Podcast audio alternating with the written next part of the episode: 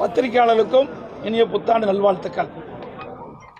மாண்பு அம்மா அவர்களை வணங்கி, தமிழகத்தில் கடந்த 8 மாத திராவிட முன்னேற்ற கழக ஆட்சி காலத்தில் சட்டம் ஒழுங்கு அடியோடு சீர்குலைந்து விட்டது. ஆட்சி பொறுப்பேற்ற 8 மாத காலத்தில் கொலை, கொள்ளை, திருட்டு, செயின் பறிப்பு, சிறுமியல் பாலியல் பலாத்காரம் ஆகியவை தொடர்ந்து நடைபெற்று வருகிறது. இச்செய்தி பத்திரிகையிலும் ஊடகங்களிலும் வெளிவந்தனும் உள்ளன. இந்த திராவிட முன்னேற்ற கழக ஆட்சியில் பெண்களுக்கு பாதுகாப்பு இல்லை, பொதுமக்களுக்கு பாதுகாப்பு இல்லாத ஒரு சூழலை தமிழகத்தில் உருவாகியுள்ளது. காவல்துறைக்கு பொறுப்பு வைக்கின்ற முதலமைச்சர் சட்ட ஒழுங்கு பிரச்சனையை கவனிப்பில் எவ்வித கவனம் செலுத்தவில்லை என்பது இதிலிருந்து தெல்ல தெளிவாக தெரிகிறது, நிரூபணமாகிறது. தமிழகத்தில் கஞ்சா, குட்கா போன்ற போதைப் பொருட்கள் விற்பனை அதிகமாக உள்ளது. இன்றைய தினம் கூட ஆந்திராவிலிருந்து 98 கிலோ கஞ்சா தமிழகத்தில் கடத்தி வரப்பட்டு பிடிக்கப்பட்டதாக இன்றைக்கு செய்தி வெளியாகியுள்ளன. வெளிமாநிலத்திலிருந்து சர்வசாதாரணமாக வாகனங்களில் மூலம் டன் கணக்கில் குட்கா போதைப்போல் தமிழகத்தில் கொண்டு வரப்பட்டு இன்றைக்கு சர்வசாதாரணமாக தமிழகம் முதலும் விற்பனை செய்யப்படுகின்றன. இதனால் காவல்துறை பள்ளி மற்றும் கல்லூரிகளில் அருகில் போதைப் பொருட்கள் விற்பனை தடுக்க காவல்துறை தகுந்த நடவடிக்கை எடுக்க வேண்டும் என்று காவல்துறை தலைவரே அறிக்கை விட்டிருக்கின்றார். இதிலிருந்து தமிழ்நாட்டில் சர்வசாதாரணமாக போதை பொருட்கள் விற்பனை நடப்பது தெளிவாக தெரியுது. இந்த போதைப் பொருட்களினால் இளைஞர்கள், மாணவர்கள் கடுமையாக பாதிக்கப்படுகிறார்கள். இதை கட்டுப்படுத்த தவறிய திமுக அரசு கண்டிக்கின்றோம். தமிழகத்தில் துப்பாக்கி கலாச்சாரம் கட்ட பஞ்சத்தை மீண்டும் தலைதூக்கி விரித்து ஆடுகின்றது. வடகிழக்கு பருவமழையின் போது சென்னையில் பெய்த மழையால் சென்னை மாநகரத்தில் பெரும்பாலான வீதிகளில் தண்ணீர் தேங்கி மக்கள் வேதனைக்கு உட்பட்டார்கள். பாதிக்கப்பட்ட மக்களுக்கு தேவையான உணவு கிடைக்கவில்லை, குடிநீர் கிடைக்கவில்லை, குழந்தைகளுக்கு பால் கிடைக்கவில்லை, மருத்துவ வசதி முறையாக செய்து கொடுக்கப்படவில்லை. அதோடு மின்சாரம் துண்டிக்கப்பட்டு மக்கள் கடுமையாக பாதிக்கப்பட்டார்கள். முதலமைச்சர் திரு ஸ்டாலின் அவர்கள் வெள்ள நீர் தேங்கியதை அம்மா அரசுதான் காரணம் என்று ஒரு தவறான பொய்யான பிரச்சாரத்தை செய்கின்றார். திரு ஸ்டாலின் அவர்கள் 2021 மே மாதமே தமிழகத்தினுடைய முதலமைச்சராக பொறுப்பேற்கின்றார். வடகிழக்கு பருவமழை 10வது மாதம் தான் துவங்கின்றது. இடையிலே 5 மாத காலம் இடைவெளி இருக்கின்றது. அந்த 5 மாத இடைவெளி காலத்திலே திராவிட முன்னேற்ற கழகம் தான் ஆட்சி செய்கின்றது. தமிழகத்தின் முதலமைச்சராக ஸ்டாலின் தான் இருக்கின்றார். நாங்கள் ஆட்சியில் இருக்கின்ற பொழுது வடகிழக்கு பருவமழை துவங்குவதற்கு முன்பாகவே ஒவ்வொரு மண்டலத்திற்கும் IAS தகுதியுள்ள அதிகாரிகளை நியமித்து அவர் நேரடியாக அந்த பகுதிக்கு சென்று பார்வையிட்டு தூர்வாருகின்ற நடவடிக்கை எடுப்பார்கள். ஆனால் திரு ஸ்டாலின் தலைமையில் இருந்த திராவிட முன்னேற்ற கழக அரசு அவ்வாறு செய்யாத காரணத்தினாலே, சென்னை மாநகரத்திலே தூர் வாராத காரணத்தினாலே, கனமழையின் போது சென்னை மாநகரத்தில் பல்வேறு வீதிகளில் தண்ணீர் தேங்கி மக்கள் துன்பத்துக்குள்ளாகினார்கள். இதற்கு காரணம் திராவிட முன்னேற்ற கழக அரசு சரியாக செயல்படாததான் காரணம் என்பதை நேரத்தில் சுட்டிக்காட்ட வருகின்றேன். அதேபோல 2015ஆம் ஆண்டு இதயம் புரட்சித் தலைவர் அம்மா அவர்கள் தமிழகத்துடைய முதலமைச்சராக இருக்கும் பொழுது அப்பொழுது கனமழையால் சென்னை மாநகர மக்கள் பாதிக்கப்பட்டார்கள். பாதிக்கப்பட்ட மக்களுக்கு நிவாரணத் தொகையாக சுமார் 5000 ரூபாய் வழங்கினார்கள். நிவாரணப் பணமும் வழங்கப்பட்டது. ஆனால் திராவிட முன்னேற்ற கழக அரசு மழையால் பாதிக்கப்பட்ட மக்களுக்கு, சென்னை மாநகர மக்களுக்கு எவ்வித நிவாரணத் தொகையும் வழங்கப்படவில்லை. கடந்த தைப்பொங்கல் அன்று தமிழகத்தில் உள்ள எல்லா இல்லங்களிலும் தைப்பொங்கல் சிறப்பாக கொண்டாடுவோம் என்பதற்காக பொங்கல் பரிசா குடும்பத்துக்கு 2500 ரூபாய் வழங்கிய அரசு அம்மாவுடைய அரசு. ஆனால் இப்பொழுது நடந்து கொண்டிருக்க திராவிட முன்னேற்ற கழக அரசு வருகிற தைப்பொங்கலுக்கு பொங்கல் பரிசாக தொகை வழங்கப்படவில்லை. இது மக்களுக்கு ஏமாற்றம் அளிக்கின்றது. அதேபோல அம்மா மினி கிளை இன்றைக்கு நகர பகுதியிலும் ஒன்றிய பகுதியிலும் ஏழை எளிய மக்கள் எங்கு அதிகமாக வசிக்கின்றார்களோ அந்த பகுதியிலே தேர்ந்தெடுத்து சுமார் 1900 அம்மா மினிக்கிளிக்கு நாங்கள் திறந்தோம். 2000 அம்மா மினிக்கிளி திறக்கப்படும் என்று அறிவிக்கப்பட்டு 1900 அம்மா மினிக்கிளி திறக்கப்பட்டு அதற்கு மருத்துவர்கள், செவிலியர்கள், அதற்கு மருத்துவ உதவியாளர்கள் நியமிக்கப்பட்டு சிறப்பாக செயல்பட்டு வந்தது. இன்றைக்கு ஏழை எளிய மக்கள் தங்கள் பகுதியிலேயே ஏதாவது நோயாக ஏற்பட்டால் சிகிச்சை பெறுவதற்கு இந்த அம்மா மினிக்கிளிக்கு பேர் உதவியாக இருந்தது. இதை பொறுத்து கொள்ள முடியாத திராவிட முன்னேற்ற கழக அரசு, திராவிட முன்னேற்ற கழக முதலமைச்சர் திரு ஸ்டாலின் அவர்களும் இந்த துறையை வைக்கின்ற அமைச்சர் அவர்களும் இன்றைக்கு மாண்புமிகு புரட்சித் தலைவி அம்மா பெயரிலே இந்த திட்டம் இருக்கின்றது. ஒரே காரணத்திற்காக அரசியல் காழ்ப்புணர்ச்சியோடு இந்த திட்டத்தை இன்றைக்கு மூடி இருக்கின்றார்கள். இது உண்மையாக கண்டிக்கின்றோம். இது ஏழை மக்கள் மீது அக்கறை இல்லாத அரசு, திமுக அரசு என்பதை காட்டுகிறது. அதேபோல தென்மேற்கு பருவமழையின் போது டெல்டா மாவட்டம் மற்றும் பல்வேறு மாவட்டங்களிலே கனமழை பெய்தது. அந்த கனமழையால் விவசாயிகள் பயிரிட்ட நெற்பயிர்களெல்லாம் வெள்ள நீர் சூழ்ந்து பாதிக்கப்பட்டது. அந்த பாதிக்கப்பட்ட மக்களுக்கு இன்று வரை நிவாரண உதவி வழங்கப்படவில்லை.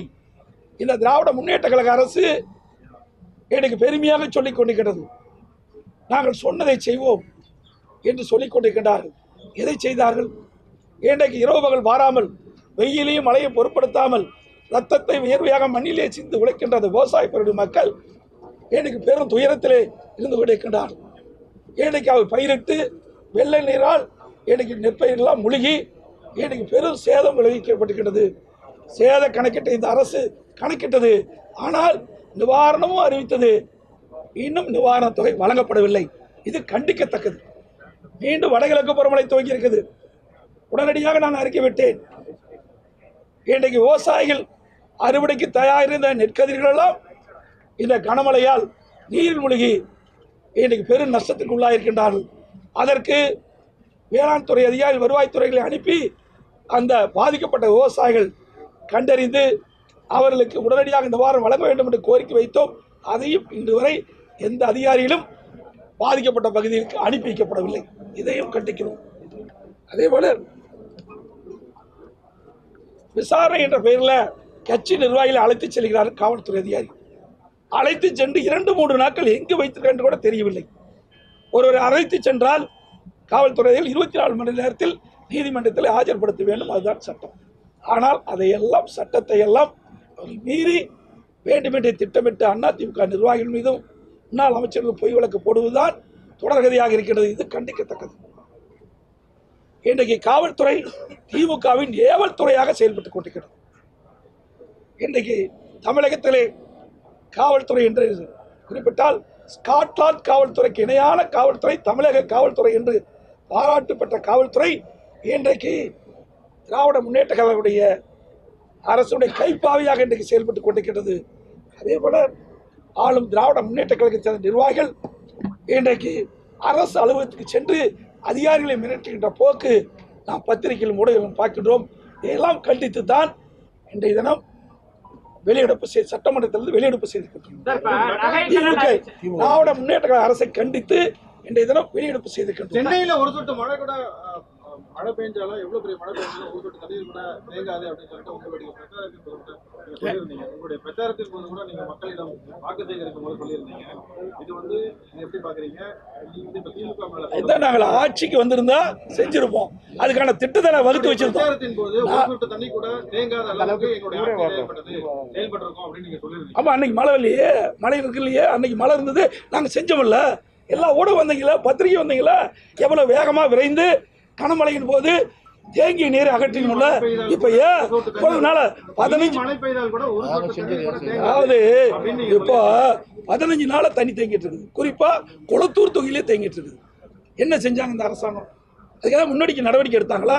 நான் ஏற்கனவே குறிப்பிட்டேன், வடகிழக்கு பருவமழை துவங்குவதற்கு முன்பு இவர்கள் சரியான முறையிலே தூர்வாரப்பட்டிருந்தால் தண்ணி தேங்காமல் வடிந்திருக்கும். அதை செய்ய தவறிட்டாங்க. இவருடைய ஆட்சி 5 மாத காலம் இருக்குது. மே மாதம் 5ஆவது மாதம் எடுத்து 10ஆவது மாதம் தான் வடகிழக்கு பருவமழை. இடைப்பட்ட காலத்தில் தூரே வரலையே. எப்படி தண்ணி போகும் வெளியே?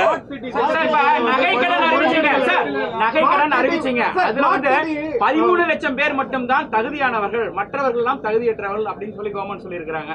அந்த மாதிரி எதுவும் எடுக்கப்பட்டதா? அதாவதுங்க, நாடாளுமன்ற 2019 நாடாளுமன்ற தேர்தலிலே திராவிட முன்னேற்ற கழக தலைவர், அப்போது எதிர்க்கட்சி தலைவராக இருந்த திரு ஸ்டாலின் அவர்கள் தேர்தல் பிரச்சாரத்தின் போது அழகாக பேசினார், கவர்ச்சிகரமாக பேசினார். நாங்கள் ஆட்சிக்கு வருகின்ற பொழுது 5 சவரனுக்கு குரணாக அடமான வைத்து கடன் பெற்றவர்கள், தொடக்க வேளாண் வங்கியிலே, தேசியமயமாக்கப்பட்ட வங்கியிலே கடன் பெற்று அந்த கடன் பெற்ற தொகையை அரசாங்கம் தள்ளுபடி செய்ய வேண்டும் என்று அறிவிப்பை கொடுத்தார்கள். அப்பொழுதும் அறிவித்தார்கள். நடைபெற்று முடிந்த 2019 2021 சட்டமன்ற தேர்தலின் போதும் திராவிட முன்னேற்ற கழக தேர்தல் அறிக்கையிலே தெளிவாக குறிப்பிட்டார்கள், ஆட்சி பொறுப்பேற்றவுடன் யாரெல்லாம் தொடக்க வேளாண்மை கூட்டுறவு வங்கியிலே 5 சவரனுக்கு குறைவாக அடமானம் வைத்தார்களோ, அடமானம் வைத்து பெற்ற தொகையை திராவிட முன்னேற்ற கழக ஆட்சிக்கு வந்தவுடன் ரத்து செய்யப்படும் என்று அறிவிப்பை வெளியிட்டார்கள். ஆனால் இன்றைய தினக்கும் பல்வேறு விதிகளை வைத்து, பல்வேறு கண்டிஷன்களை போட்டு 48 லட்சம் பேர் இன்றைக்கு தொடக்க வேளாண்மை கூட்டுறவு வங்கியிலே இவர்களுடைய பேச்சை நம்பி, இப்பொழுது இருக்கின்ற முதலமைச்சர் எதிர்க்கட்சி தலைவராக இருந்தார், திராவிட முன்னேற்ற கழகத்தின் ஸ்டாலின் அவர்களுடைய பேச்சை நம்பி, திராவிட முன்னேற்றங்களுடைய தேர்தல் அறிக்கையை நம்பி இன்றைக்கு கூட்டுறவு சங்கத்திலே 48 லட்சம் பேர் கடன் அடமான நகையை, தங்கள் அணிந்திருந்த நகையை அடமானம் வைத்து கடன் பெற்றார்கள். இன்றைய தினம் இன்றைக்கு பல்வேறு விதிகளை வைத்து அதிலே 48 லட்சம் பேரில் 15 லட்சம் பேருக்கு தான் கடன் தள்ளுபடி செய்யப்படும் என்ற அறிவிப்பு, 13 லட்சம் பேருக்கு தான் கடன் தள்ளுபடி செய்யப்படும் என்ற அறிவிப்பு வெளியிட்டால் இது கண்டிக்கத்தக்கது. மக்களை ஏமாற்றி வஞ்சமாக வாக்குகளை பெற்று ஆட்சிக்கு வந்த பிறகு இப்படிப்பட்ட செய்தி சொல்கிறாங்க. இவர்கள் தேர்தல் அறிக்கையிலே என்னென்ன தகுதி இருந்தால்தான் நகைக்கடன் வைத்தவர்களுக்கு தள்ளுபடி செய்யப்படும் என்ற அறிவிப்பை கொடுத்திருந்தால் 48 லட்சம் பேர் இன்றைக்கு ஏமாந்திருக்க மாட்டாங்க, 13 லட்சம் பேர் போனால் 35 லட்சம் பேர் ஏமாந்திருக்க மாட்டாங்க. ஆனால் எந்த தகுதியும் சொல்லாமல் வாக்குகளை பெறுவதற்காக திரு உதயநிதி ஸ்டாலின் அவர்களும் திராவிட முன்னேற்ற கழக திரு உதயநிதி அவர்களும் திரு ஸ்டாலின் அவர்களும் திராவிட முன்னேற்ற கழக தலைவர்களெல்லாம் தேர்தல் பிரச்சாரத்திலே வாக்குகளை மக்களை ஏமாற்றி பெற்று இன்றைக்கு அடமான வைத்தவர்கள் ஏமாந்து போய் இன்னைக்கு இருக்கின்ற நிலையத்தான் நாம் பார்க்கின்றோம். நீட் விவகாரத்தில் தீர்மானம் நிறைவேற்றப்பட்டு ஆளுநர் வந்து அது கிடப்பில் போட்டிருக்கிறார் என்று சொல்லி விடுதலை சிறுத்தைகள் வந்து வெளிநடப்பு செய்திருக்காங்க. இதில் நிலைப்பாடு என்ன? ஆளுநர் இதை ஏற்கனவே ஒருமனதாக சட்டமன்றத்தில் நிறைவேற்றப்பட்டது. இன்றைக்கு குடியரசுத் தலைவரை சந்திக்கும் போகின்றதுல கூட எங்கள் கட்சி சார்பாக நாங்கள் போய் சந்தித்தோம். இன்றைக்கு தமிழகத்தை பொறுத்த வரைக்கும் நீட் தேர்வு ரத்து செய்யப்படும் என்பது அனைத்து இந்திய அண்ணா திராவிட முன்னேற்ற அதிமுக நிலைப்பாடு. எங்களுடைய நிலைப்பாடு இந்த நீட் தேர்வு ரத்து செய்ய வேண்டும் என்று, அதற்கு நாங்கள் ஆதரவு தெரிவிக்கும் என்று சொன்னோம். சட்டமன்றத்தில் ஆதரவு தெரிவித்தோம். அண்மையில் மேதகு குடியரசுத் தலைவரை சந்திக்கும் போது அவர்கள் என்னுடைய கட்சி ஒருங்கிணைப்பாளரும் என்னையும் இன்றைக்கு கேட்டார்கள், உங்களுடைய கட்சியும் கலந்து கொண்டு சொன்னார்கள். எங்களுடைய நாடாளுமன்றத்தில் அதில் கலந்து கொண்டார்கள். இன்னைக்கு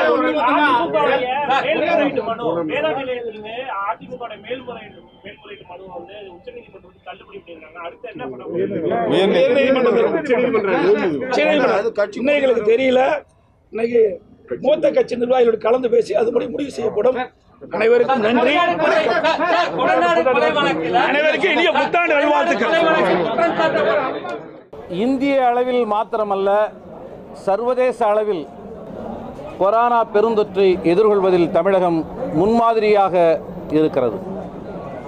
திராவிட முன்னேற்ற கழகத்தின் தலைமையிலான இந்த அரசின் கொள்கை பிரகடனமாக வெளிவந்திருக்கிற ஆளுநர் உரை மீது எங்களுக்கு பெரும் மதிப்பும் நம்பிக்கையும் இருக்கிறது. என்றாலும் கூட திராவிட முன்னேற்ற கழகத்தின் தலைமையில் இதே மாமன்றத்தில் ஜனநாயகபூர்வமாக அனைத்து கட்சிகளும் ஒன்று சேர்ந்து ஏகமனதாக நிறைவேற்றிய நீட் தேர்வுக்கு விலக்கு கோருகிற மசோதா ஆளுநர் வழியாக குடியரசுத் தலைவருக்கு சென்றடைந்திருக்க வேண்டும். சற்றேறக்குறைய 6 மாதங்களாக அந்த சட்ட வடிவு சட்டம் ஆளுநருடைய அலுவலகத்தில் கிடப்பில் கிடக்கிறது. இது வாக்களித்த தமிழக மக்களுக்கு செய்யப்படுகிற துரோகம் என்று விடுதலை சிறுத்தைகள் சார்பில் சுட்டிக்காட்ட கடமைப்பட்டிருக்கிறோம். தமிழக மக்களின் உணர்வுகளை காயப்படுத்துகிற ஆளுநரின் இந்த நடைமுறையை கண்டித்து, ஆளுநர் உரைக்கு எதிர்ப்பல்ல ஆளுநருக்கு எதிர்ப்பு தெரிவித்து விடுதலை சிறுத்தைகள் கட்சியின் சார்பில் இன்று வெளிநடப்பு செய்திருக்கிறோம். தீர்மானிக்கப்படுகிற சட்ட முன்வரைவுகள் அரசியல் சாசன விதிகளுக்கு உட்பட்டு இருக்கிறதா என்பதை கண்காணித்து அதை குடியரசுத் தலைவருக்கு பரிந்துரை செய்கிற, அனுப்பி வைக்கிற அதிகாரம் படைத்தவர். அரசின் கொள்கை முடிவுகளில் அவர் ஒருபோதும் தலையிடக்கூடாது என்று அரசியல் சாசனம் தெளிவாகவே சுட்டிக்காட்டியிருக்கிறது. ஆனால் தமிழக மாணவர்களின் மருத்துவ கனவை கருக்கி கொண்டிருக்கிற, தங்கை அனிதா போல பல பேருடைய உயிரை பழிவாங்கி கொண்டிருக்கிற இந்த நீட் தேர்வுக்கு எதிராக ஒட்டுமொத்த மாமன்றமும் அனைத்து அரசியல் கட்சிகளும் கட்சி வேறுபாடின்றி ஏகமனதாக நிறைவேற்றிய தீர்மானத்தை இவ்வளவு காலமாக இழுத்தடிப்பு செய்கிற இந்த நடைமுறை வேதனையை தருகிறது. இது தமிழக மக்களுக்கு எதிரானது மாத்திரமல்ல, அரசியல் சாசனத்திற்கும் எதிரானது என்பதை சுட்டிக்காட்டவே, ஆளுநருக்கு எதிர்ப்பு தெரிவிக்கவே நாங்கள் வெளிநடப்பு செய்திருக்கிறோம். தமிழக அரசின் கொள்கை வழி பிரகடனத்திற்கு எப்பொழுதும் விடுதலை சிறுத்தைகளின் ஆதரவு இருக்கும். கொங்குநாடு மக்கள் தேசிய கட்சியின் சார்பாக ஊடக நண்பர்கள் அனைவருக்கும் என்னுடைய புத்தாண்டு வாழ்த்துக்களையும் பொங்கல் வாழ்த்துக்களையும் தெரிவித்துக் கொள்கிறேன். இன்றைய ஆளுநர் உரையிலே அரசாங்கத்தினுடைய நோக்கம் தெளிவுபடுத்தப்பட்டிருக்கின்றது. அரசாங்கத்தினுடைய நோக்கம் தமிழகத்திலே முன்னுரிமை கொடுத்து சுகாதாரம், கல்வி, அனைவருக்குமான வீட்டு வசதி, அடித்தட்டு மக்களுடைய வாழ்வாதாரத்தை பாதுகாப்பது, இதுதான் அரசினுடைய நோக்கம் என்பது ஆளுநர் உரையிலே சுருக்கமாக சொன்னால் அது தெளிவுபடுத்தப்பட்டிருக்கின்றது. அதற்கான நிதி ஆதாரத்தை பெருக்குவதற்கான வழிவகைகளும் அங்கே சொல்லப்பட்டிருக்கின்றது. $1,00,000 கோடி பொருளாதாரத்தை உருவாக்குவதற்கான அந்த முயற்சிகளும் மேற்கோளிட்டு காட்டப்பட்டிருக்கின்றது. தொழில்துறையிலே ஈர்க்கப்படுகின்ற முதலீடுகளை பற்றியும் அங்கே சொல்லப்பட்டிருக்கின்றது. அதேபோல கொரோனா பாதிப்பின் காரணமாக ஜிஎஸ்டி லாஸ் காம்பன்சேஷன் ஒவ்வொரு மாநிலத்திற்கும் கொடுப்பது வருகிற ஜூன் மாதம் 30ஆம் தேதியோடு நிறைவடைகிறது. மத்திய அரசு கொடுத்திருந்த காலக்கெடு என்பது 30/6/2022 நிறைவடைகிறது. ஆனால் 2 ஆண்டுகளாக கொரோனாவால் பாதிக்கப்பட்டு பொருளாதாரம் மீளவில்லை என்கிற காரணத்தினால் இன்னும் 2 ஆண்டுகளுக்கு நீட்டிக்க வேண்டும் என்பது அரசினுடைய நிதி ஆதாரத்தை பாதுகாப்பதற்கான ஒரு நடவடிக்கையாகப்படுகிறது. இது அனைத்து மாநிலங்களுக்குமான தேவையாக இருக்கின்றது. அதேபோல் கனிம வளங்கள் மூலமாக அரசுக்கு வருகின்ற வருமானம் சரி செய்யப்படவில்லை என்கிற அந்த குறை இருக்கின்றது. கனிம வளங்களை அதன் மூலமாக அரசுக்கு வருகின்ற வருமானத்தை சீர்படுத்தி அரசினுடைய வருமானத்தை அதிகப்படுத்துவதற்கான அந்த முயற்சிகள், அதேபோல் இன்னொரு குறிப்பிடும்படியான அந்த கொள்கை இன்றைக்கு அறிவிக்கப்பட்டிருக்கிற திட்டம் என்று பார்க்கும் பொழுது, விவசாயிகளுக்கான மின் இணைப்பு 15-20 ஆண்டுகளுக்கு மேலாக இலவச மின் இணைப்பு விண்ணப்பித்தவர்களுக்கு மின்சாரம் கொடுக்கப்படாமலே இருந்தது. ஆனால் இன்றைக்கு 2013ஆம் ஆண்டு வரை யாரெல்லாம் விண்ணப்பித்திருக்கிறார்களோ அவர்களுக்கு இலவச மின் இணைப்பும், 2018 வரை 25,000-50,000 தக்கல் அந்த திட்டத்திலே மின் இணைப்பும் இன்றைக்கு அறிவிக்கப்பட்டிருக்கிறது. அரசுடைய நோக்கம் இன்னும் ஒரு 2 ஆண்டுகளிலே விவசாயிகள் யாருக்கெல்லாம் இலவச மின்சாரம் விவசாயத்திற்கு தேவைப்படுகிறதோ எப்போது விண்ணப்பித்தாலும் உடனடியாக கிடைக்கக்கூடிய அந்த வாய்ப்புகள் ஏற்படுத்தப்படும் என்ற அந்த நம்பிக்கை இன்றைக்கு விவசாயிகளுக்கு ஏற்படுத்தப்பட்டிருக்கின்றது.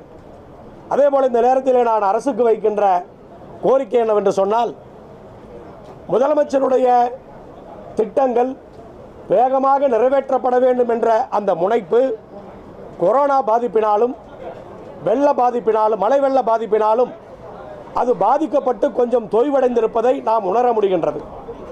ஆனால் அரசு வளர்ச்சி திட்டங்களை வேகமாக முன்னெடுத்தால் மட்டும்தான் அந்த 1,00,000 கோடி டாலர் பொருளாதாரம் என்பது சாத்தியப்படும். ஆனால் அரசாங்கத்தினுடைய செயல்பாடுகளே அதிலே கொஞ்சம் வேகத்தை நாங்கள் எதிர்பார்க்கின்றோம். முதலமைச்சர் அதற்கான முயற்சிகளை செய்வார் என்ற நம்பிக்கை எங்களுக்கு இருக்கின்றது. மேதகு தமிழக ஆளுநர் அவர்கள் இன்று தமிழ்நாடு சட்டமன்ற பேரவையிலே ஆற்றிய உரையில் ஒன்றிய அரசு தமிழகத்திற்கு இழைத்து வரக்கூடிய பல்வேறு துரோகங்களை அல்லது தமிழக அரசாங்கத்தினுடைய விருப்பங்களை நிறைவேற்றாமல் இருக்கக்கூடியதையெல்லாம் சுட்டி காட்டியிருக்கின்றார். எடுத்துக்காட்டாக சொல்ல வேண்டுமென்றால் ஜிஎஸ்டியினால் தமிழகம் பெரிதும் பாதிக்கப்பட்டிருக்கின்றது என்பதை ஆளுநர் தன்னுடைய உரையிலே குறிப்பிடுகின்றார். ஜிஎஸ்டிக்கான இழப்பீடு வருகின்ற ஜூன் 30ஆம் தேதியோடு நிறைவடையக்கூடிய ஒரு சூழலில் அதை 2 ஆண்டுகள் நீடிக்க வேண்டும் என்ற தமிழக அரசாங்கத்தினுடைய விருப்பம் ஆளுநர் உரை வாயிலாக வெளிப்பட்டிருக்கின்றது. இதேபோல தமிழகம் குறிப்பாக விவசாய பெருமக்கள் சமீபத்தில் பெய்த மழையின் காரணமாக பெருமளவிலே பாதிக்கப்பட்டிருக்கின்றார்கள். தேசிய பேரிடர் நிவாரண நிதி தமிழகத்திற்கு சரியான முறையில் அளிக்கப்படவில்லை. இதையும் ஆளுநர் உரையிலே பார்க்க முடிகின்றது. உடனடியாக தேசிய பேரிடர் நிவாரண நிதியை தமிழகத்துக்கு வழங்க வேண்டும் என்ற ஒரு கோரிக்கையை ஆளுநர் இன்றைய உரையிலே குறிப்பிட்டிருக்கின்றார். அதேபோல தமிழகத்தினுடைய சட்டமன்றம் நீட்டுக்கு எதிராக தீர்மானம் நிறைவேற்றிய பிறகும் கூட தொடர்ச்சியாக ஒன்றிய அரசு தமிழகத்தை வஞ்சித்து வருகிறது. தமிழக நாடாளுமன்ற உறுப்பினர்களை சந்திப்பதற்கு கூட உள்துறை அமைச்சர் அமித்ஷாவுக்கு நேரம் கிடைக்கவில்லை. இந்த சூழலில் நுழைவுத் தேர்வுகள் ஒரு சமதர்மப்பற்ற ஒரு நிலையை தான் ஏற்படுத்துகின்றன. நீட்டை நாங்கள் எதிர்க்கின்றோம், அதை அனுமதிக்க மாட்டோம் என்ற ஒரு பிரகடனத்தை ஆளுநருடைய உரையிலே காண முடிகின்றது. சிறுபான்மை மக்களுக்கு மிகப்பெரிய அச்சுறுத்தல்களை வட இந்தியாவில் சில தீவிர போக்குடையவர்கள் பேசி வரக்கூடிய இந்த நிலையில் தமிழக ஆளுநர் தன்னுடைய உரையில் குடியுரிமை திருத்த சட்டத்துக்கு எதிரான தீர்மானம் சட்டமன்றத்தில் நிறைவேற்றப்பட்டிருக்கின்றது, அதனை அமுல்படுத்துவதற்கான நடவடிக்கைகளை எடுப்போம் என்ற ஒரு பிரகடனத்தையும் ஆளுநர் உரையிலே பார்க்க முடிகின்றது.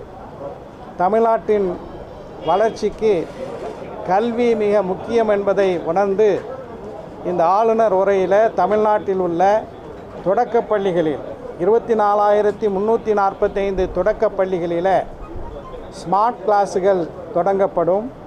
அதேபோன்று நடுநிலைப்பள்ளி உயர்நிலைப்பள்ளிகளினுடைய கட்டுமான வசதிகள், அரசு பள்ளிக்கூடங்களுடைய இன்ஃப்ராஸ்ட்ரக்சரல் ஃபெசிலிட்டிஸ் மேம்படுத்தப்படும் என்ற அறிவிப்பும் வரவேற்கத்தக்கது.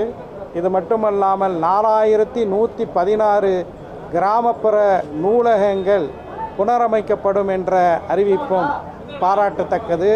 அரசாங்கத்தினுடைய சொத்துக்களை சிறப்பான முறையில் நிர்வாகம் செய்வதற்காக அது சிறந்த திறனுடன் அதற்கான நிர்வாகம் செய்யப்படும் என்ற அறிவிப்பும் வரவேற்கத்தக்கது.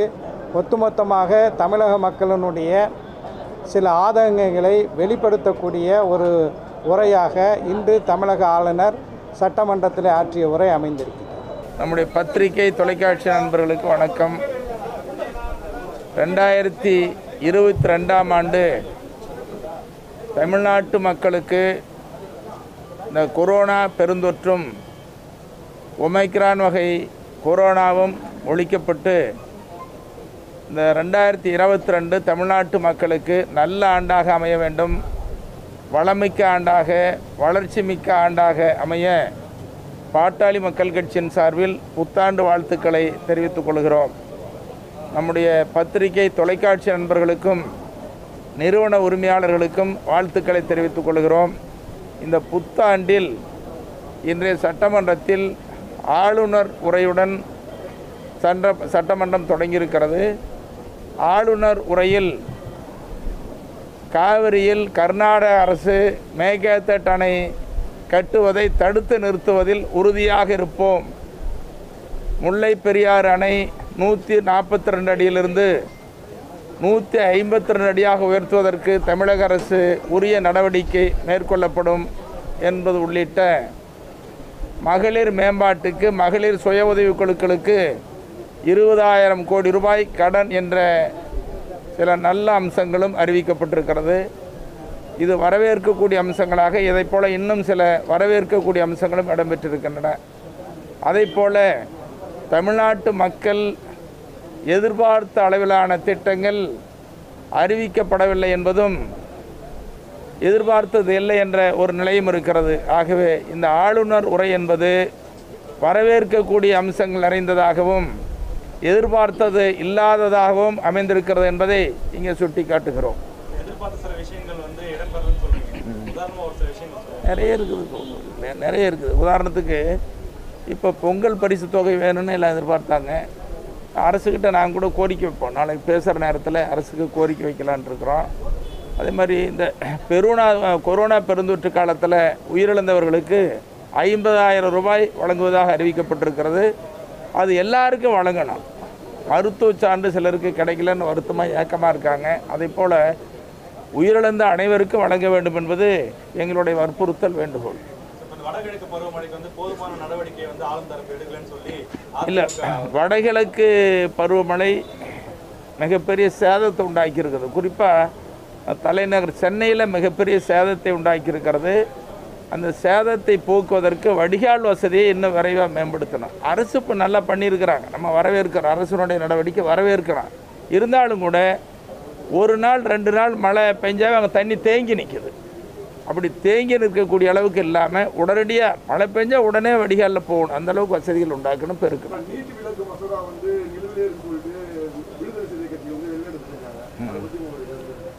நீட் விலக்குக்கு சட்டமன்றத்தில் மத்திய அரசை வற்புறுத்துறதுக்கு தீர்மானம் நிறைவேற்றப்பட்டது.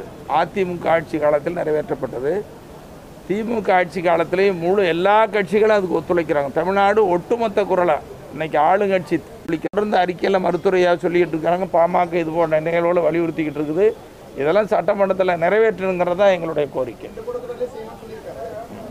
இப்போ ஐயா பேரில் அறிக்கை கொடுத்தா இதிலே கொண்டு வரணும்னு சொல்லி நாங்களும் வற்புறுத்தணும். நன்றி.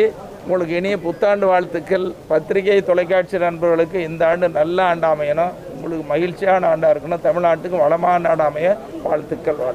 நிதிநிலை அறிக்கை எவ்வளவு மோசமாக இருந்தாலும், நிதிநிலை ஆதாரம் இல்லை என்றாலும், கடந்த காலங்களில் நிதிநிலை மிகவும் மோசமாகப்பட்ட நிலையிலும் இன்றைய அரசு, மாண்புமிகு முதலமைச்சர், நிதித்துறை அமைச்சர் அவர்கள் மக்களுக்கு என்ன வேண்டுமோ அதை ஆளுநர் உரையாக வடிவமைத்து கொடுத்திருக்கிறார்கள். குறிப்பாக மக்களை தேடி மருத்துவம், இல்லம் தேடி கல்வி, இப்படி போன்ற வரலாற்று சிறப்புமிக்க மக்களுக்கு தேவையான திட்டங்களை தீட்டியிருக்கிறார்கள். இனிவரும் காலங்களில் மக்களுக்கு என்ன செய்ய வேண்டும் என்பதை அழகாக எடுத்துரைத்திருக்கிறார்கள். நிதிநிலை இல்லை என்றாலும் நிதிநிலையை பெருக்குவதற்கான ஆதாரங்களை திரட்டி அளித்திருக்கிறார்கள். குறிப்பாக நம்முடைய தமிழக முதல்வர் அவர்கள் இந்த நிதிநிலை அறிக்கையை தயாரிப்பதை எவ்வளவு கவனம் செலுத்தியிருக்கிறார் என்பதை நாம் கண்கூடாக பார்க்க முடியாது. ஒரு காலத்திலே மக்கள் எல்லாம், விளிம்பு நிலை மக்கள் குறிப்பாக, எதை எட்ட முடியாததோ அதையெல்லாம் எட்ட வைத்த சமூக நீதி தலைவர்கள் தமிழகத்தில் இருந்திருக்கிறார்கள். ஆனால் இன்று மாற்றுத்திறனாளிகள் கடற்கரையிலே தனியாக ஒரு பாதை அமைத்து அவர்களும் கடலில் உள்ள தண்ணீரை தொடலாம் என்ற தொடுவானம் முதல் இன்று அழகாக அமைத்திருப்பதை தமிழக அரசை காங்கிரஸ் பேரியக்கம் பாராட்டுகிறது. உண்மையிலே இந்த ஆளுநர் உரை என்பது தமிழக அரசு தயாரித்து கொடுத்த உரை பாராட்டத்தக்கது, சிறப்பானது. நிதிநிலை எவ்வளவு மோசமாக இருந்தாலும் அதற்கேற்றால் போல் மக்களுக்கு தேவையான அறிக்கையை கொடுத்திருக்கிறார்கள்.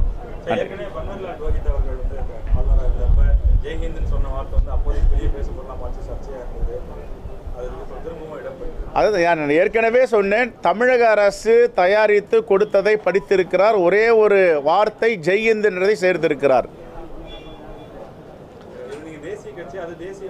இல்லை, ஜெய்ஹிந்த் என்று சொல்வதை வரவேற்கிறோம். ஏன்னா செண்பகராமன் கண்டுபிடித்த வார்த்தை தான் ஜெய்ஹிந்த். தமிழகத்தை சார்ந்த, குறிப்பாக நாகர்கோவிலை சார்ந்த நம்முடைய தமிழர் சுதந்திர போராட்ட வீரர் செண்பகராமன் அவர்கள் கொடுத்த வார்த்தை தான் ஜெய்ஹிந்த். தமிழர்களால் உருவாக்கப்பட்ட வார்த்தை ஜெய்ஹிந்த். அதை நாங்கள் வரவேற்கிறோம். இல்லை, ஆளுநர் சொன்னதை, ஜெய்ஹிந்த் சொல்றதை காங்கிரஸ் பேரியக்கம் வரவேற்கிறது.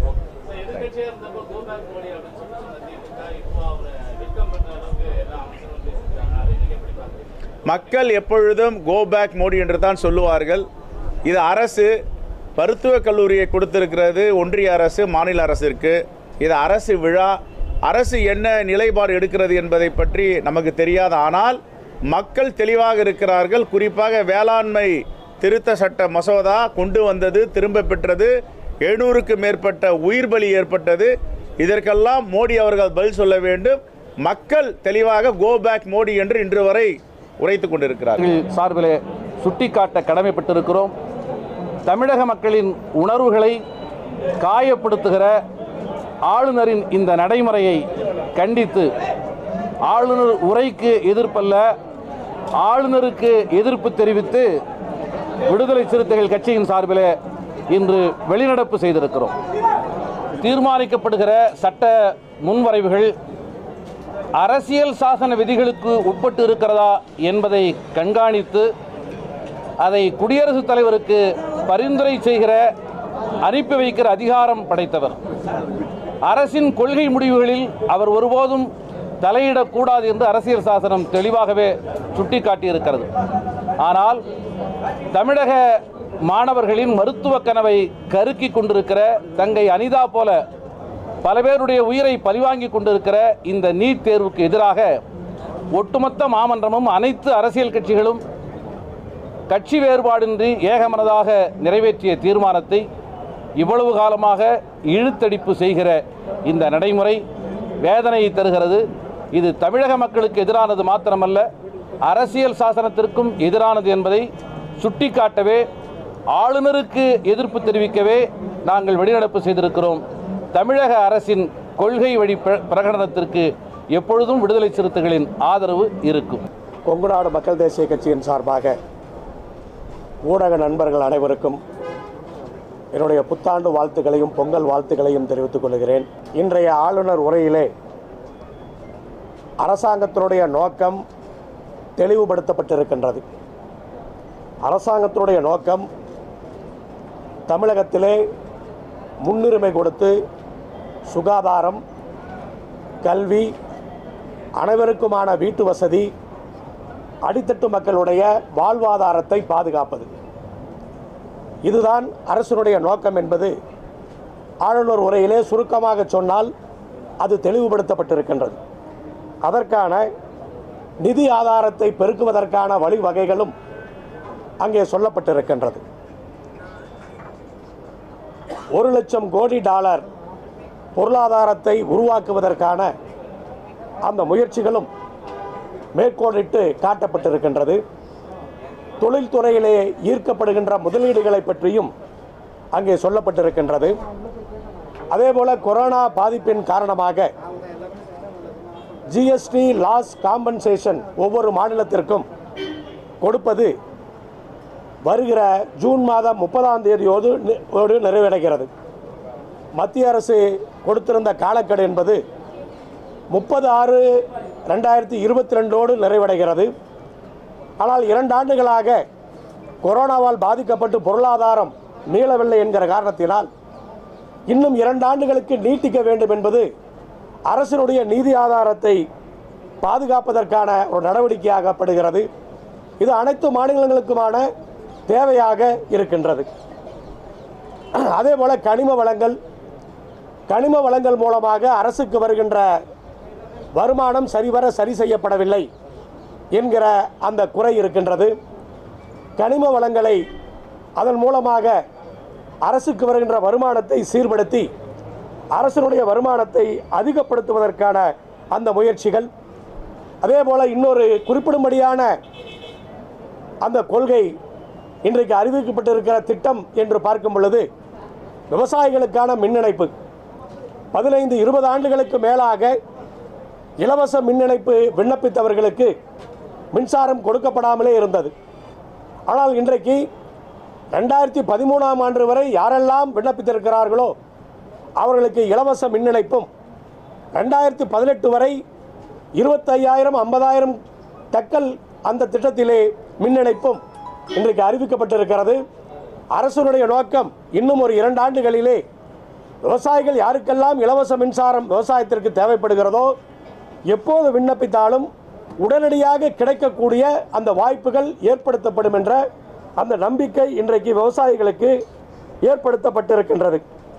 அதே போல் இந்த நேரத்தில் நான் அரசுக்கு வைக்கின்ற கோரிக்கை என்னவென்று சொன்னால், முதலமைச்சருடைய திட்டங்கள் வேகமாக நிறைவேற்றப்பட வேண்டும் என்ற அந்த முனைப்பு கொரோனா பாதிப்பினாலும் வெள்ள பாதிப்பினாலும் மழை வெள்ள பாதிப்பினாலும் அது பாதிக்கப்பட்டு கொஞ்சம் தொய்வடைந்திருப்பதை நாம் உணர முடிகின்றது.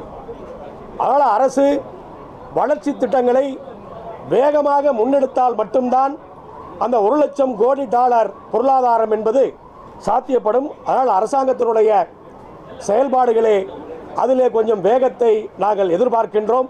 முதலமைச்சர் அதற்கான முயற்சிகளை செய்வார் என்ற நம்பிக்கை எங்களுக்கு இருக்கின்றது. மேதகு தமிழக ஆளுநர் அவர்கள் இன்று தமிழ்நாடு சட்டமன்ற பேரவையிலே ஆற்றிய உரையில் ஒன்றிய அரசு தமிழகத்திற்கு இழைத்து வரக்கூடிய பல்வேறு துரோகங்களை அல்லது தமிழக அரசாங்கத்தினுடைய விருப்பங்களை நிறைவேற்றாமல் இருக்கக்கூடியதையெல்லாம் சுட்டி காட்டியிருக்கின்றார். எடுத்துக்காட்டாக சொல்ல வேண்டுமென்றால், ஜிஎஸ்டியினால் தமிழகம் பெரிதும் பாதிக்கப்பட்டிருக்கின்றது என்பதை ஆளுநர் தன்னுடைய உரையிலே குறிப்பிடுகின்றார். ஜிஎஸ்டிக்கான இழப்பீடு வருகின்ற ஜூன் 30 தேதியோடு நிறைவடையக்கூடிய ஒரு சூழலில் அதை 2 ஆண்டுகள் நீடிக்க வேண்டும் என்ற தமிழக அரசாங்கத்தினுடைய விருப்பம் ஆளுநர் உரை வாயிலாக வெளிப்பட்டிருக்கின்றது. இதேபோல தமிழகம், குறிப்பாக விவசாய பெருமக்கள் சமீபத்தில் பெய்த மழையின் காரணமாக பெருமளவில் பாதிக்கப்பட்டிருக்கின்றார்கள். தேசிய பேரிடர் நிவாரண நிதி தமிழகத்திற்கு சரியான முறையில் அளிக்கப்படவில்லை. இதையும் ஆளுநர் உரையிலே பார்க்க முடிகின்றது. உடனடியாக தேசிய பேரிடர் நிவாரண நிதியை தமிழகத்துக்கு வழங்க வேண்டும் என்ற ஒரு கோரிக்கையை ஆளுநர் இன்றைய உரையிலே குறிப்பிட்டிருக்கின்றார். அதேபோல தமிழகத்தினுடைய சட்டமன்றம் நீட்டுக்கு எதிராக தீர்மானம் நிறைவேற்றிய பிறகும் கூட தொடர்ச்சியாக ஒன்றிய அரசு தமிழகத்தை வஞ்சித்து வருகிறது. தமிழக நாடாளுமன்ற உறுப்பினர்களை சந்திப்பதற்கு கூட உள்துறை அமைச்சர் அமித்ஷாவுக்கு நேரம் கிடைக்கவில்லை. இந்த சூழலில் நுழைவுத் தேர்வுகள் ஒரு சமதர்மப்பற்ற ஒரு நிலையை தான் ஏற்படுத்துகின்றன. நீட்டை நாங்கள் எதிர்க்கின்றோம், அதை அனுமதிக்க மாட்டோம் என்ற ஒரு பிரகடனத்தை ஆளுநருடைய உரையிலே காண முடிகின்றது. சிறுபான்மை மக்களுக்கு மிகப்பெரிய அச்சுறுத்தல்களை வட இந்தியாவில் சில தீவிர போக்குடையவர்கள் பேசி வரக்கூடிய இந்த நிலையில் தமிழக ஆளுநர் தன்னுடைய உரையில் குடியுரிமை திருத்த சட்டத்துக்கு எதிரான தீர்மானம் சட்டமன்றத்தில் நிறைவேற்றப்பட்டிருக்கின்றது, அதனை அமுல்படுத்துவதற்கான நடவடிக்கைகளை எடுப்போம் என்ற ஒரு பிரகடனத்தையும் ஆளுநர் உரையிலே பார்க்க முடிகின்றது. தமிழ்நாட்டின் வளர்ச்சிக்கு கல்வி மிக முக்கியம் என்பதை உணர்ந்து இந்த ஆளுநர் உரையில் தமிழ்நாட்டில் உள்ள தொடக்கப்பள்ளிகளில் 24,345 தொடக்கப்பள்ளிகளில் ஸ்மார்ட் கிளாஸுகள் தொடங்கப்படும். அதேபோன்று நடுநிலைப்பள்ளி உயர்நிலைப்பள்ளிகளினுடைய கட்டுமான வசதிகள், அரசு பள்ளிக்கூடங்களுடைய இன்ஃப்ராஸ்ட்ரக்சரல் ஃபெசிலிட்டிஸ் மேம்படுத்தப்படும் என்ற அறிவிப்பும் வரவேற்கத்தக்கது. இது மட்டுமல்லாமல் 4,116 கிராமப்புற நூலகங்கள் புனரமைக்கப்படும் என்ற அறிவிப்பும் பாராட்டத்தக்கது. அரசாங்கத்தினுடைய சொத்துக்களை சிறப்பான முறையில் நிர்வாகம் செய்வதற்காக அது சிறந்த திறனுடன் அதற்கான நிர்வாகம் செய்யப்படும் என்ற அறிவிப்பும் வரவேற்கத்தக்கது.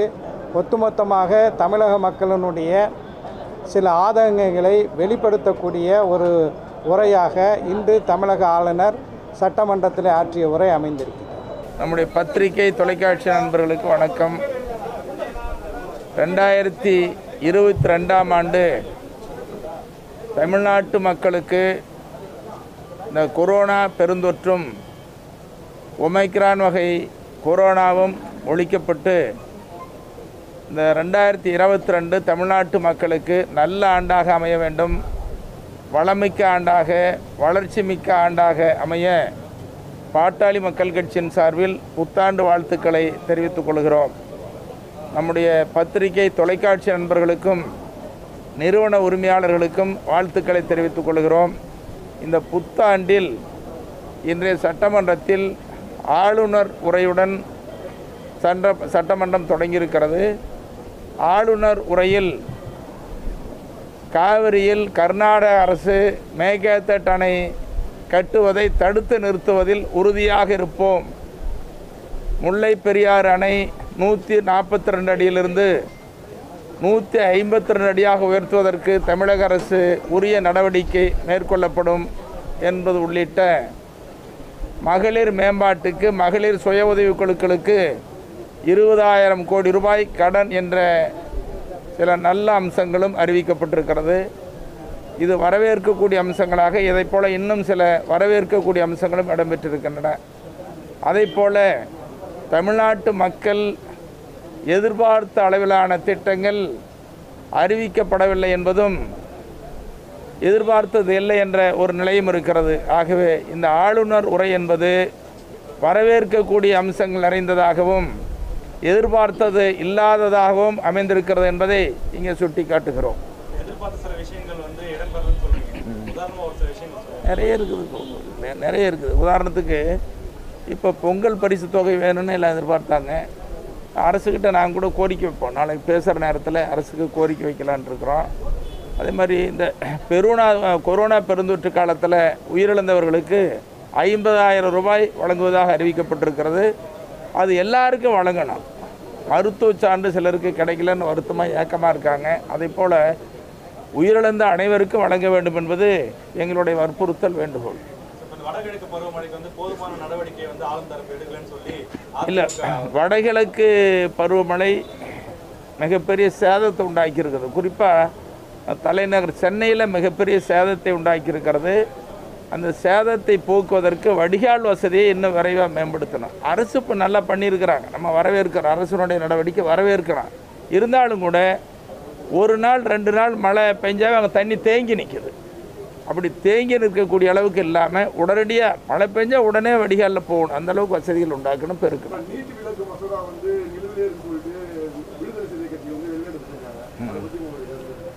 நீட் விலக்குக்கு சட்டமன்றத்தில் மத்திய அரசை வற்புறுத்துறதுக்கு தீர்மானம் நிறைவேற்றப்பட்டது. அதிமுக ஆட்சி காலத்தில் நிறைவேற்றப்பட்டது. திமுக ஆட்சி காலத்திலேயும் முழு எல்லா கட்சிகளும் அதுக்கு ஒத்துழைக்கிறாங்க. தமிழ்நாடு ஒட்டுமொத்த குரலாக இன்றைக்கி ஆளுங்கட்சி திமுக, எதிர்கட்சிகளாக இருக்கிற எல்லாம் தமிழ்நாட்டு மக்கள் எல்லாம் ஒருமித்த குரலோடு ஒழிக்கிறோம். மத்திய அரசு இன்னும் செவிசாய்க்கலை. இது குடியரசுத் தலைவரும் வற்புறுத்தப்பட்டிருக்கிறது. ஆகவே இந்த நேரத்தில் நாங்கள் கேட்டுக்கொள்வதெல்லாம் மத்திய அரசு தமிழ்நாட்டுக்கு விலக்களிக்க வேண்டும். இது உறுதியாக இருக்கிறோம். ஒட்டுமொத்த தமிழ்நாடு எதிர்பார்க்கிற நிகழ்வு விலக்களிக்க வேண்டும் என்பதால் அதை நாங்களும் வற்புறுத்துவோம். தமிழக அரசு உறுதியாக இருக்குது. ஆனால் மத்திய அரசு தான் காலந்தான் அழுத்திட்டு இருக்குது.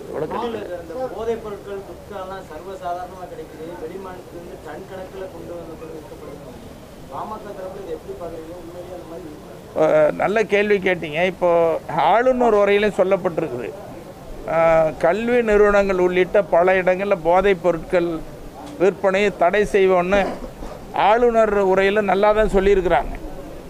ஆனால் எங்கே பார்த்தாலும் சாதாரண பள்ளிக்கூடங்களுக்கு முன்னால் கடைகள் இருக்குது, பெட்டி கடையில் கூட விற்கிறாங்க. இன்றைக்கி கஞ்சா வெளிமாநிலேருந்து கடத்து வரப்படுகிறது, எங்கே பார்த்தாலும் போதைப் பொருள் இருக்குது. அரசு விரைவாக நடவடிக்கை எடுத்தாலும் கூட இது பாட்டாளி மக்கள் கட்சி நாங்கள் தொடர்ந்து வற்புறுத்திட்டு இருக்கிறோம். இதில் போதைப்பொருள் இல்லாத தமிழ்நாட்டை உருவாக்க வேண்டும் என்பதுதான் பாமகவினுடைய நிலை. அது அரசு விரைந்து நிறைவேற்ற வேண்டும். நன்றி. இப்போ இந்த ஆன்லைன் சூதாட்டம் இளைஞர்களையே தற்கொலைக்கு தூண்டிக்கிட்டு இருக்குது. நல்லா படிக்கிற இளைஞர்கள், கல்லூரியில் படிக்கிறவங்க, இன்றைக்கி சின்ன குழந்தைங்க கூட இது மிகப்பெரிய மன உளைச்சலுக்கும் தற்கொலைக்கும் தூண்டக்கூடிய வகையில் இது முழுமையாக கட்டுப்படுத்தணும். அரசு சொல்கிறாங்க இதை கட்டுப்படுத்துவதற்கு கடுமையான சட்டங்களை கொண்டு வந்து இதை தடுத்தாதான், இல்லைன்னா இது இன்னும் பரவல் அதிகமாகிடும். என்ன இருக்குது பார்க்கலான்னு போய் அதிலேயே மூழ்கி தற்கொலைக்கு போயிடுறாங்க. அதை முழுமையாக தடை செய்யணும். இது மாதிரி நிகழ்வுகளை தான் பாமக தொடர்ந்து அறிக்கையில் மருத்துவரையாக சொல்லிக்கிட்டு இருக்கிறாங்க. பாமக இது போன்ற நிகழ்வுகளை வலியுறுத்திக்கிட்டு இருக்குது. இதெல்லாம் சட்டமன்றத்தில் நிறைவேற்றணுங்கிறது தான் எங்களுடைய கோரிக்கை. இப்போ ஐயா பேரில் அறிக்கை கொடுத்தா இதிலே கொண்டு வரணும்னு சொல்லி நாங்களும் வற்புறுத்தணும். நன்றி நன்றி. உங்களுக்கு இனிய புத்தாண்டு வாழ்த்துக்கள். பத்திரிகை தொலைக்காட்சி நண்பர்களுக்கு இந்த ஆண்டு நல்ல ஆண்டாக அமையணும், உங்களுக்கு மகிழ்ச்சியான ஆண்டாக இருக்கணும், தமிழ்நாட்டுக்கு வளமான ஆண்டாக அமைய வாழ்த்துக்கள். நிதிநிலை அறிக்கை எவ்வளவு மோசமாக இருந்தாலும், நிதிநிலை ஆதாரம் இல்லை என்றாலும், கடந்த காலங்களில் நிதிநிலை மிகவும் மோசமாகப்பட்ட நிலையிலும் இன்றைய அரசு, மாண்புமிகு முதலமைச்சர், நிதித்துறை அமைச்சர் அவர்கள் மக்களுக்கு என்ன வேண்டுமோ அதை ஆளுநர் உரையாக வடிவமைத்து கொடுத்திருக்கிறார்கள். குறிப்பாக மக்களை தேடி மருத்துவம், இல்லம் தேடி கல்வி, இப்படி போன்ற வரலாற்று சிறப்புமிக்க மக்களுக்கு தேவையான திட்டங்களை தீட்டியிருக்கிறார்கள். இனி வரும் காலங்களில் மக்களுக்கு என்ன செய்ய வேண்டும் என்பதை அழகாக எடுத்துரைத்திருக்கிறார்கள். நிதிநிலை இல்லை என்றாலும் நிதிநிலையை பெருக்குவதற்கான ஆதாரங்களை திரட்டி அளித்திருக்கிறார்கள். குறிப்பாக நம்முடைய தமிழக முதல்வர் அவர்கள் இந்த நிதிநிலை அறிக்கையை தயாரிப்பது எவ்வளவு கவனம் செலுத்தியிருக்கிறார் என்பதை நாம் கண்கூடாக பார்க்க முடியாது. ஒரு காலத்திலே மக்கள் எல்லாம், விளிம்புநிலை மக்கள் குறிப்பாக, எதை எட்ட முடியாததோ அதையெல்லாம் எட்ட வைத்த சமூக நீதி தலைவர்கள் தமிழகத்தில் இருந்திருக்கிறார்கள். ஆனால் இன்று மாற்றுத்திறனாளிகள் கடற்கரையிலே தனியாக ஒரு பாதை அமைத்து அவர்களும் கடலில் உள்ள தண்ணீரை தொடலாம் என்ற தொடுவானம் முதல் இன்று அழகாக அமைத்திருப்பதை தமிழக அரசை காங்கிரஸ் பேரியக்கம் பாராட்டுகிறது. உண்மையிலே இந்த ஆளுநர் உரை என்பது, தமிழக அரசு தயாரித்து கொடுத்த உரை, பாராட்டத்தக்கது, சிறப்பானது.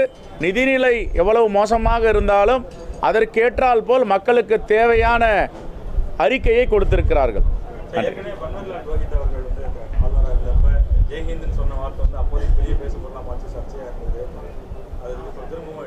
அதாவது நான் ஏற்கனவே சொன்னேன், தமிழக அரசு தயாரித்து கொடுத்ததை படித்திருக்கிறார். ஒரே ஒரு வார்த்தை ஜெய்ஹிந்த் என்றதை சேர்த்திருக்கிறார்.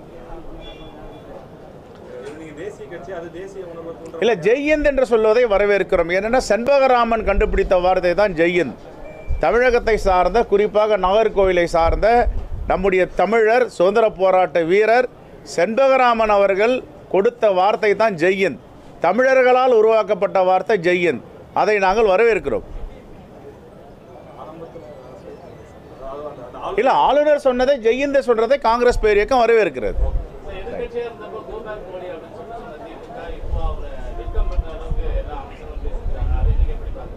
மக்கள் எப்பொழுதும் கோ பேக் மோடி என்று தான் சொல்லுவார்கள். இது அரசு மருத்துவக் கல்லூரியை கொடுத்திருக்கிறது, ஒன்றிய அரசு மாநில அரசிற்கு. இது அரசு விழா, அரசு என்ன நிலைப்பாடு எடுக்கிறது என்பதை பற்றி நமக்கு தெரியாது. ஆனால் மக்கள் தெளிவாக இருக்கிறார்கள். குறிப்பாக வேளாண்மை திருத்த சட்ட மசோதா கொண்டு வந்தது, திரும்ப பெற்றது, 700க்கு மேற்பட்ட உயிர் பலி ஏற்பட்டது. இதற்கெல்லாம் மோடி அவர்கள் பதில் சொல்ல வேண்டும். மக்கள் தெளிவாக கோ பேக் மோடி என்று இன்று வரை